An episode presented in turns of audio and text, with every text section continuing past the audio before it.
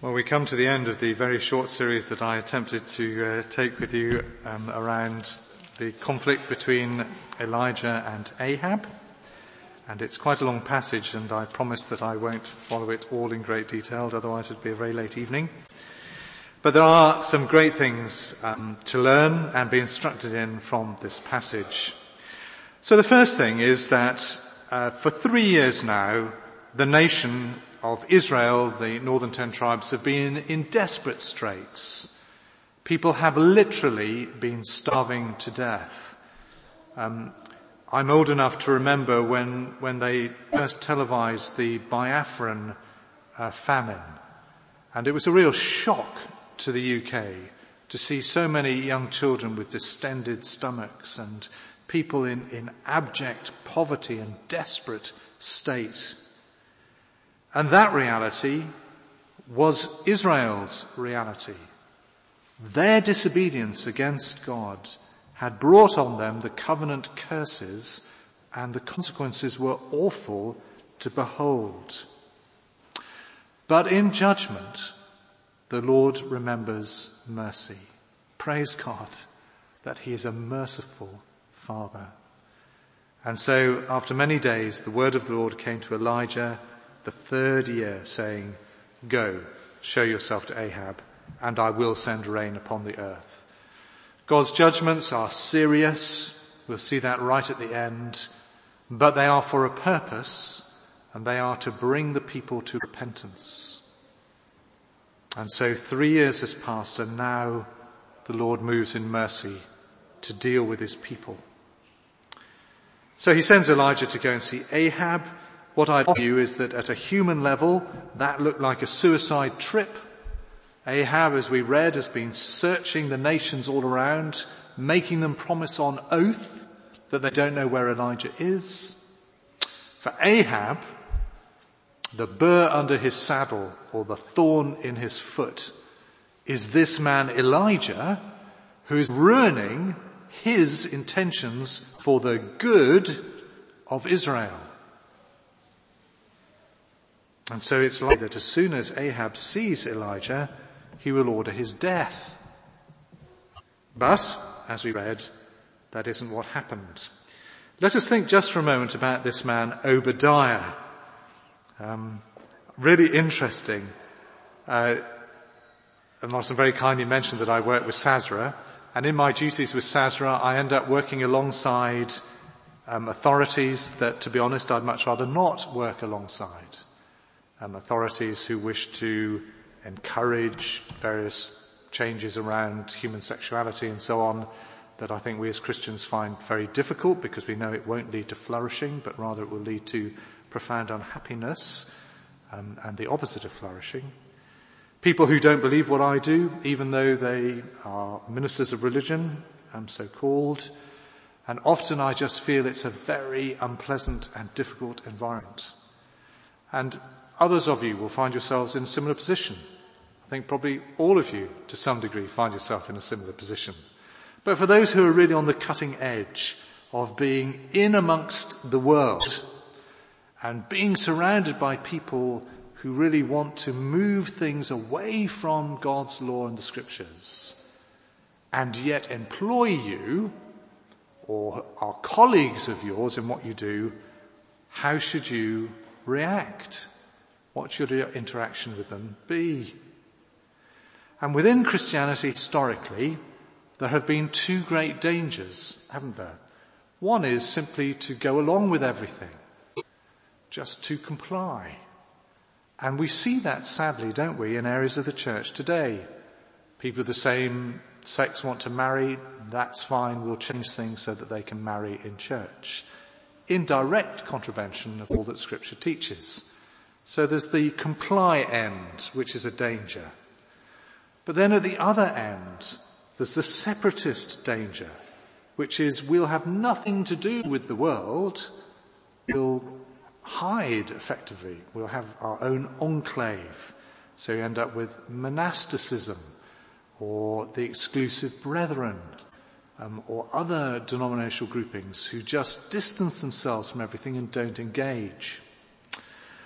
And Obadiah or Obadiah, um, I am a servant of God, the name his parents gave him, It's a really fascinating study. Here's a man who is actually working to support the administration of Ahab, the most depraved and godless king that Israel has seen in its seven kings to date. Here is a godly man who fears the Lord and who's prepared to take very significant personal risks to defend fellow believers, and yet he still works in the court of this godless, abhorrent king. And we think of others, don't we? We think of, of Naaman. Um, Naaman, when he's healed, he says, look, I, I, I serve as commander of the army of this godless heathen nation. Um, can I take some earth back with me so that when I worship in the temple of our God, at least I can worship on holy ground, as it were. Think of Daniel. Daniel faced with so many difficult, conflicting requirements, what to eat, who to, to what wisdom to absorb, what to reject, yet remarkably has this powerful, powerful ministry. Esther, queen to a, a godless king and then all the machinations around the destruction of the nation. And uh, for such a time of this, Esther is in place. So what I would say is, the first thing is, I think you and I need to be really slow to judge. You might have some very strong views about politics or the ecology of the world and so on. And your view might be that any Christian who's involved in any of that has really stepped beyond the pale and they need to be, you know, taken out and, and corrected. I'm not allowed to say shot anymore, am I? But anyway, we need to be slow to judge, don't we? Because if we looked at this man Obadiah and gone, yeah, what on earth is a believer doing serving such an evil, wretched king? he's got it badly wrong, then we would be ignoring God's providence. That here was a man right at the heart of an evil government who was both protecting prophets and who is going to be a linchpin in what happens in the arrangements now. So I just think it's right that we have a degree of humility. You know, I, I do not know all that the Lord is doing and if I were to suggest to you I did, that would be completely laughable, wouldn't it? No, I don't know. And so I recognize that there would be believers in very difficult positions, in all kinds of enterprises and authorities and so on, who are seeking to live their lives to the honor of the Lord Jesus Christ in very difficult circumstances. I think rather than criticize, it would be good if we prayed for them. Now, Obadiah has a real challenge, doesn't he? Because Elijah says, go and tell Ahab I'm here. And he says, that will be a suicide mission, because as soon as I get to Ahab and say you're here, the Spirit of the Lord will whisk you away and I'll be put to death. But uh, Elijah reassures him and Obadiah goes and he fetches Ahab. And I think it's really interesting to see how the power gradient changes here. Ahab is the king. Elijah is a relatively, almost completely unknown individual who is merely a prophet. And yet, it's Ahab who is summoned to Elijah. Verse 17, when Ahab saw Elijah, Ahab said to him, is it you, you troubler of Israel? And in the original, the, the word could be translated, you hexer. You've brought some kind of occultish curse on the people. Now, it's very easy for us, isn't it, to, to come to scripture, and I don't mean this rudely, but with a kind of Sunday school approach, and not really reflect on some of the things that are really going on here.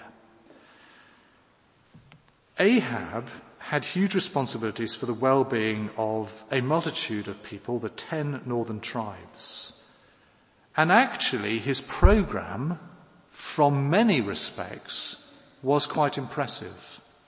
He built up the army.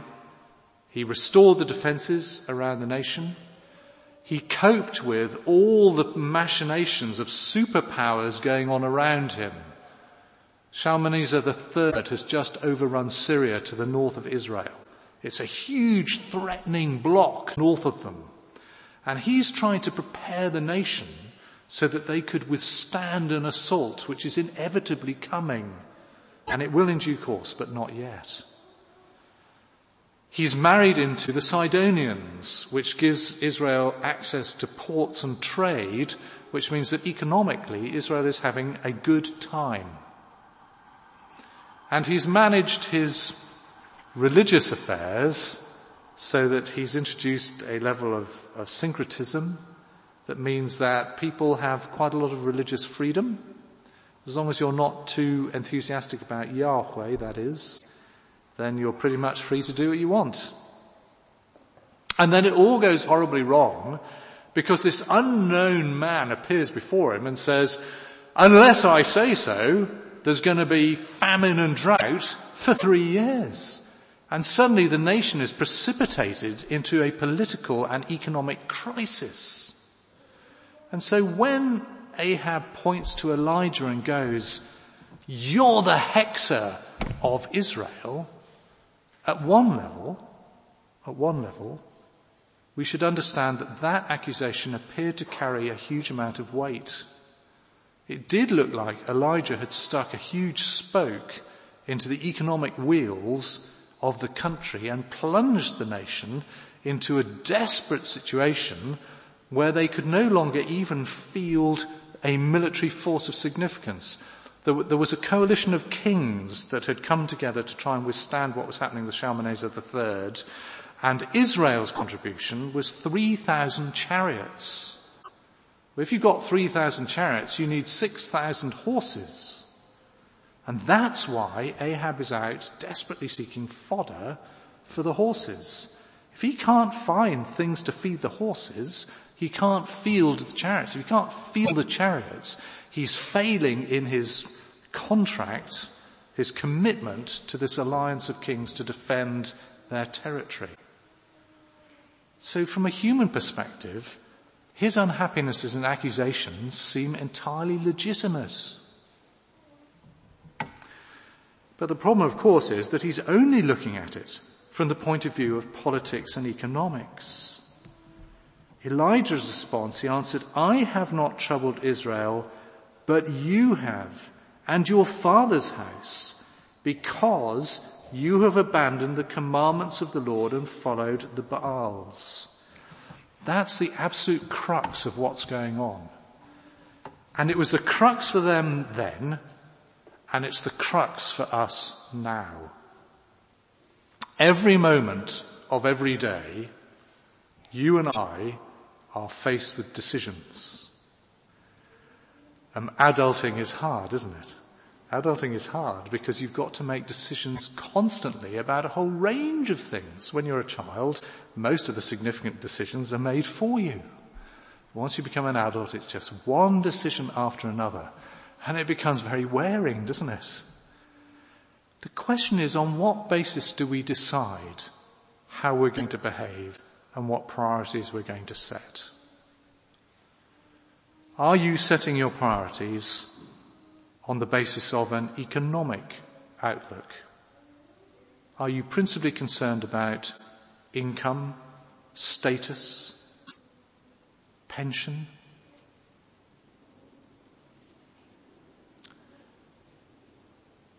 The church can be very good at that, can't it?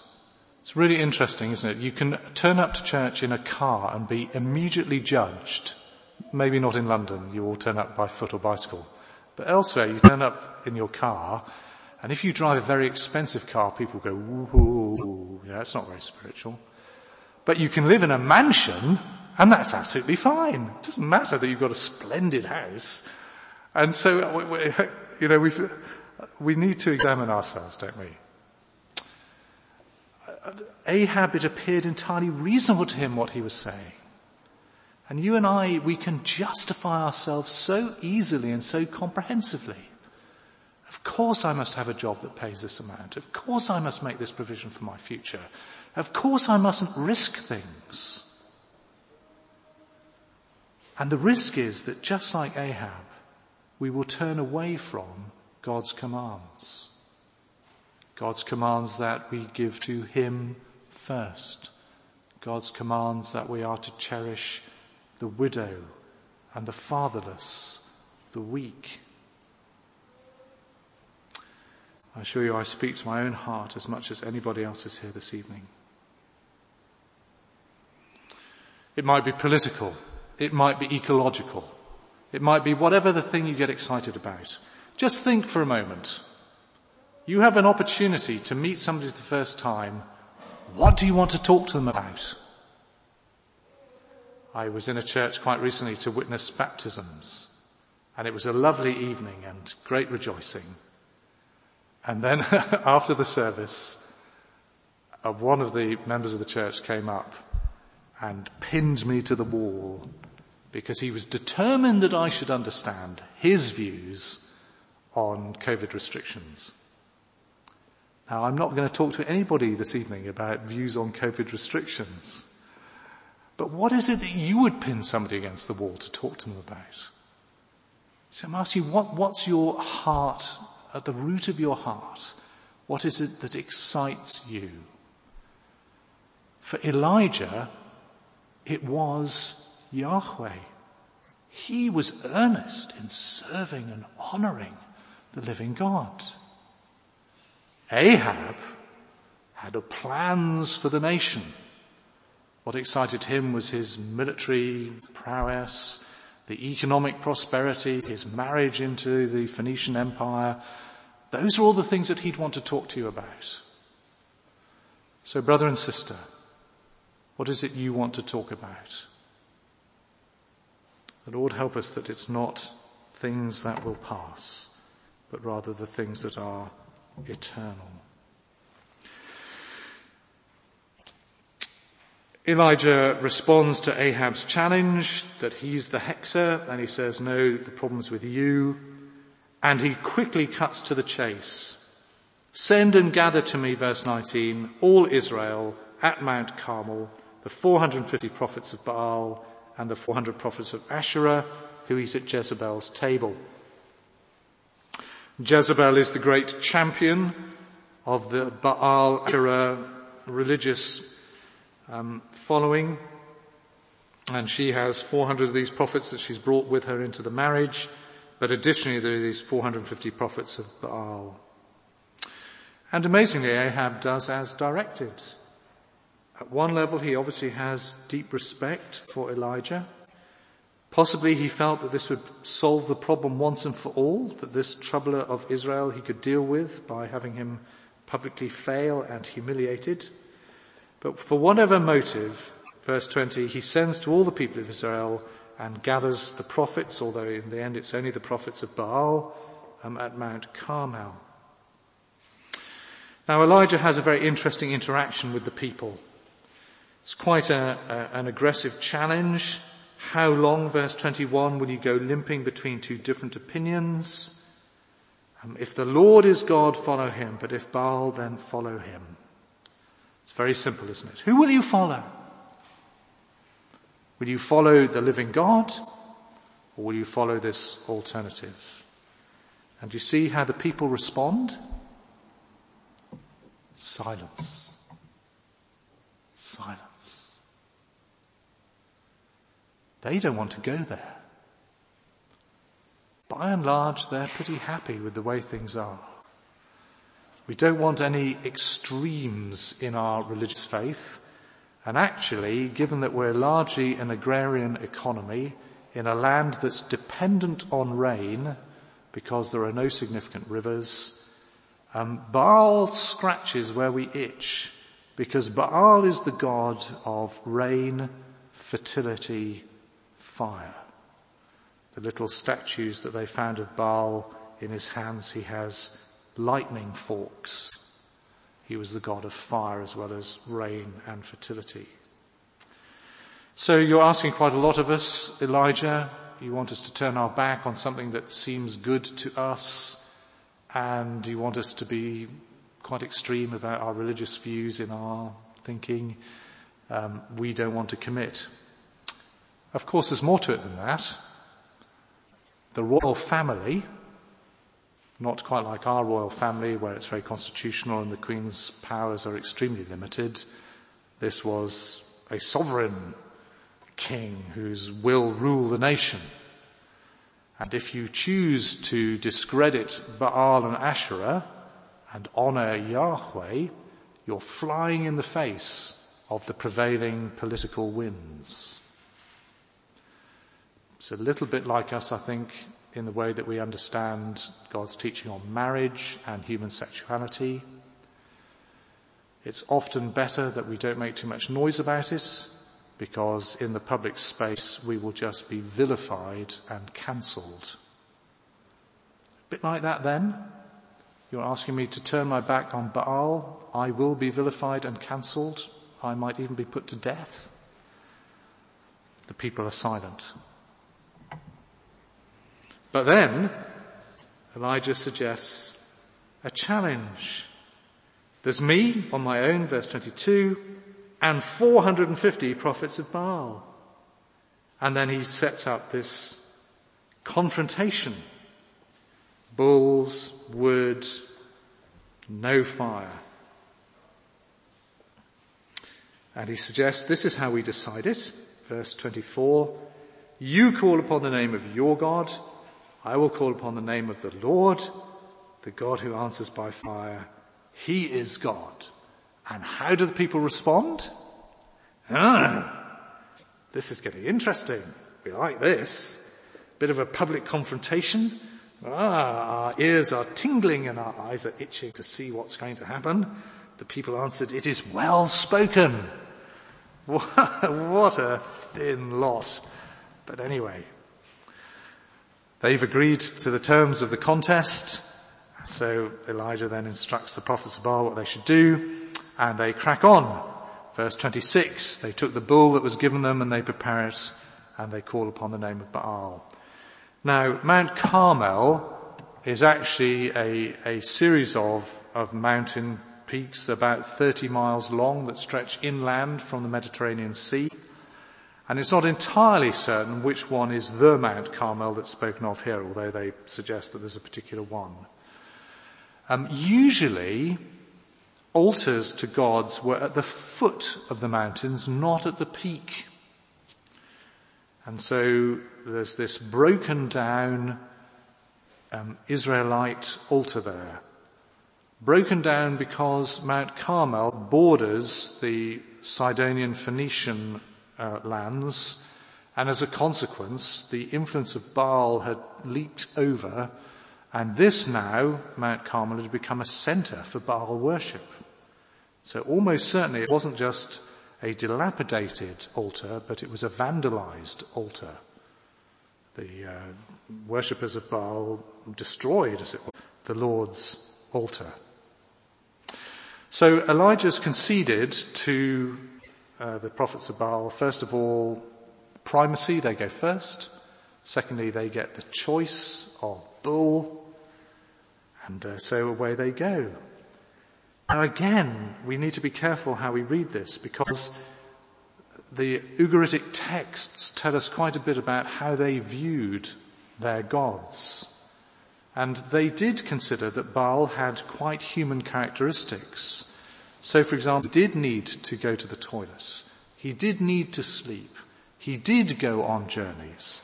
And he, all the things that in due course, um, Elijah will provoke them with, they were actually, they weren't unreasonable. It wasn't though he was saying daft things about Baal. He was saying to them, yeah, he's not listening to you. You really need to crack on because he could be doing any of the things that you say he does. And so they start about nine in the morning, and I imagine it was quite exciting at the beginning. People going, wow, this is going to be great. Really looking forward to seeing what happens here. And then it goes on and on, not unlike my sermon. And by this point, people are going, oh, really? Isn't anything going to happen? Midday arrives, and it's three hours now they've been watching the prophets of Baal achieve nothing. And at this point, Elijah starts to rib them. And so they start to cut themselves. Now in, in the religion of Baal, their belief was that during the dry season, Baal died. and he had to be revived. He had a battle with a god called Mot at the beginning of the dry season and Mot killed him and then Baal was resurrected at the end and when he was resurrected that's when the rains came. And this business about cutting yourself and bleeding profusely was supposed to show some kind of kinsman feeling with Baal around his death at the hands of Mot. So that's why they're cutting themselves. They're doing everything in their power to persuade Baal that he should hear them and act. After all, he is the God of fire. So surely he can hear the cries of his people. But it goes on and on. And they're, they're semi-delirious by this stage. Blood loss, heat, hours of prancing round in a frenzy. And in the end, Elijah calls an end to it. And he calls the people in. Come closer. It's what ministers say to congregations and nobody ever moves. Why are you all at the back? Come nearer. Elijah calls the people in. Verse 30. The people come near him. He repairs the altar of the Lord that had been thrown down. And then Elijah takes 12 stones. That's a rebuke to uh, Ahab. Ahab was ruling the 10 northern schismatic tribes. Here's Elijah reminding them that the people of Israel are one, 12 tribes. And he builds the altar and he makes a trench, two seahs, um, not a huge amount, but nevertheless a, a trench around. And he puts the wood in order and he cuts the bull and he puts all in place. And then he says something really weird. He says to the people, right, I need your help. Fill four jars with water and pour it all over the altar. Now remember, this is an altar which is supposed to contain a burnt offering. And you'll appreciate that drenching it is not going to help his cause. And this really does look like shooting yourself in the foot. But nevertheless, the people go, oh, right, okay, so they go and get four jars. Because it's at the base of Mount Carmel, almost certainly, it's possible that this is seawater from the Med, or there might have been a spring, we don't know, but they find this water and they pour it on. He says, do it again. And then do it again. Four threes are twelve. So again, we've got the symbolism of the entire nation. And then, and once upon a time I knew quite how many words there are in the Hebrew in this prayer. It's not many. At the time of the offering of the oblation, Elijah the prophet came near and said, O Lord, God of Abraham, Isaac and Israel, let it be known this day that you are God in Israel and that I am your servant and that I have done all these things at your word. Answer me, O Lord, answer me, that this people may know that you, O Lord, are God and that you have turned their hearts back. How long did that take me? Was that about 30 seconds? The prophets of Baal had spent six hours. Elijah spends less than a minute. God answers. Let me suggest to you there's got to be a profound challenge to you and I there. If it was true that for us to be heard in our prayers by the Lord, we had to take six hours of horrendous effort that ended with self damage. It would be a terrible thing. But extraordinarily, the Lord's ear is open to hear the cry of his people. Don't you feel rebuked that these worshippers of a pretend God are prepared to go to that length to attempt to be heard. But you and I have instant access to the throne of the living God through Jesus Christ. And yet, if your heart is anything like mine, I'm so reluctant to go. Brothers and sisters, for most of us, I guess, our prayer lives are a shame. The Lord delights to hear the cries of his people. Can I challenge you when you go home this evening, before you retire, pray. Tomorrow morning when you wake, before you breakfast or whatever else you do on a Monday morning, pray. Remember how they knew that Saul of Tarsus was a believer. The Lord said, he prays. He prays. My friend, what's your prayer life like? We have no excuse, do we? 30 seconds and God answers.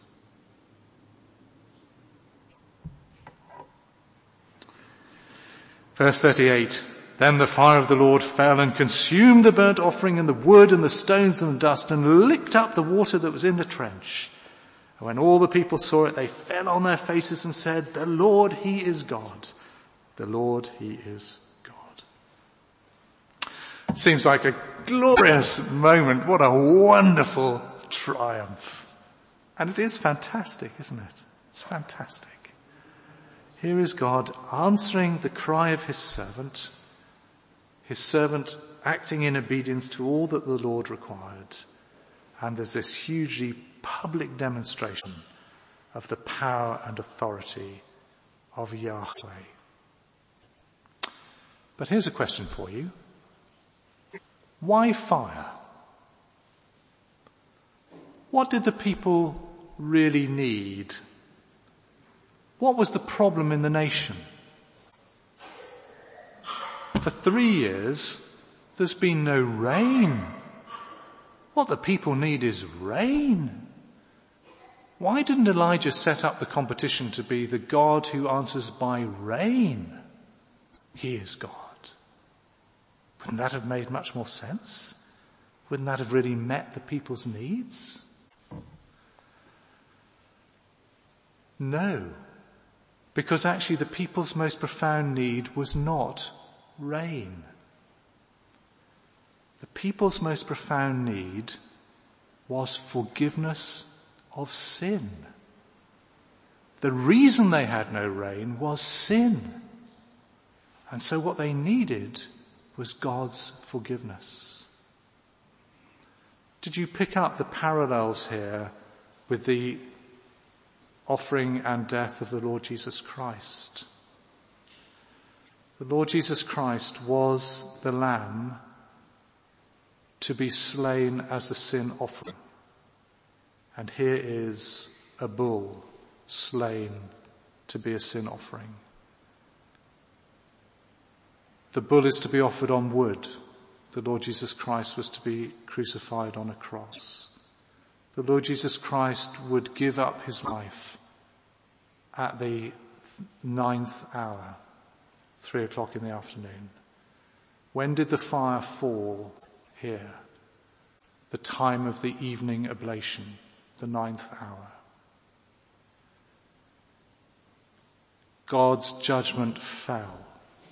Isn't it extraordinary here that Elijah called the people in? They were close to the action.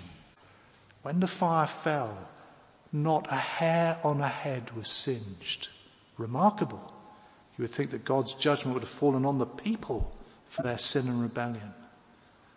And as the Lord Jesus Christ dies, the centurion standing looking in his face says, truly this man was the son of God. All the people here throw themselves on their faces and proclaim the Lord, he is God. What the people need, first and fundamentally, is their sins forgiven. And so God accepts a burnt offering to take away sin. And it's just a picture for us of the extraordinary and amazing work that Jesus Christ did at the cross, where he was the offering who took away the sin of the world. Praise God, praise God that the Lord Jesus was willing and ready to come to fulfill this type. It's extraordinary. It's profound. And if you and I think that our greatest need is political or economic or ecological, God have mercy on us because our greatest need is that our sins are forgiven and we have peace with the living God. The application of that's just straight, isn't it? Have you come to a position where you recognize that in, amongst all the felt needs that you have, your most profound requirement is peace with God through the blood of Jesus Christ, the offering for sin. If not now, now is the day. Now is the time.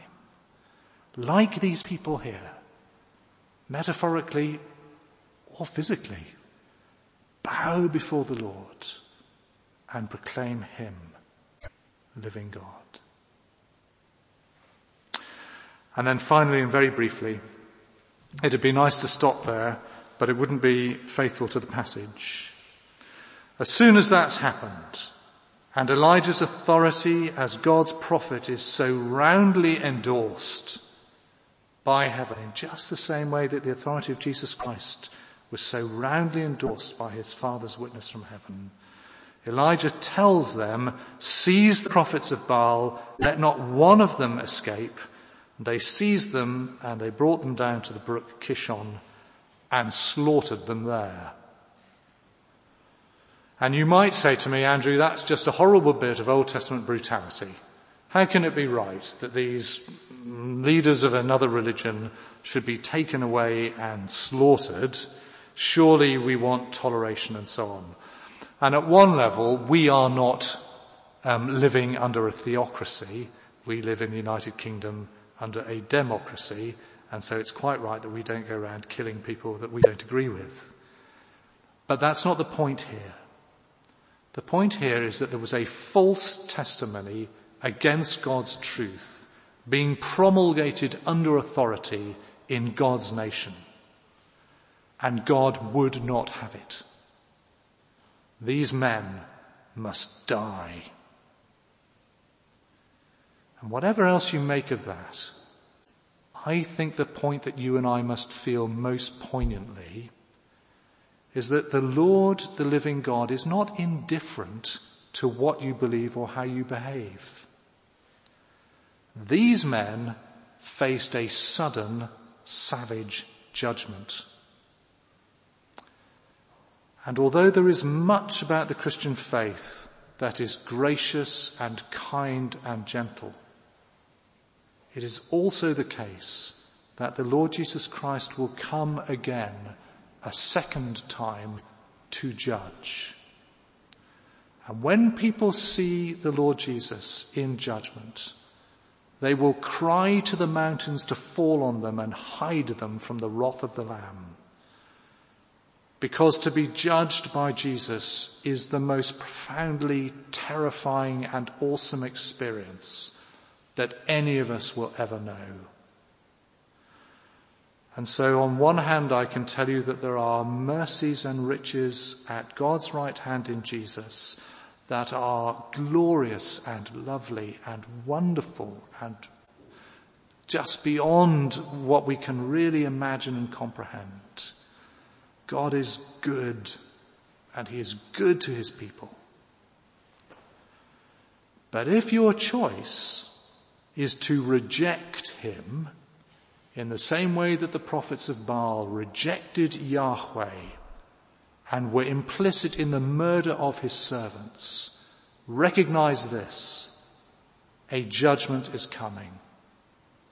It is an awful, terrible judgment.